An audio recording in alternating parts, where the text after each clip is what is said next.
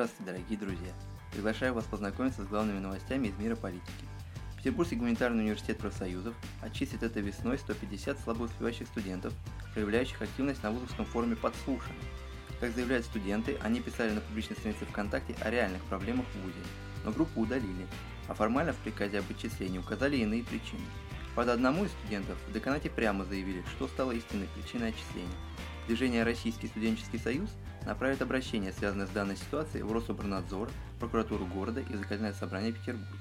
А теперь к другим новостям. В Харькове сотрудники правоохранительных органов задержали 70 пророссийских активистов. Операция проведена без применения огнестрельного оружия. Напомню, что вчера активисты захватили здание Харьковской областной администрации. Правда, вначале, как сообщает журналист телеканала «Дождь», активисты захватили театр Шевченко, приняв его за мэрию города.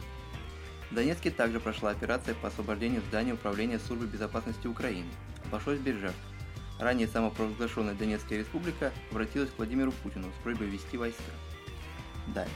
Основатель партии «Гражданская платформа» Михаил Прохоров отказался от проекта «Ё-мобиль» и передал всю техническую документацию Научно-исследовательскому автомобильному и автомоторному институту. Отказ от проекта связан с экономическими проблемами. Напомню, что 3 образца «Ё-мобиля» были представлены Прохоровым в декабре 2010 года. На этом все. Спасибо, что слушали.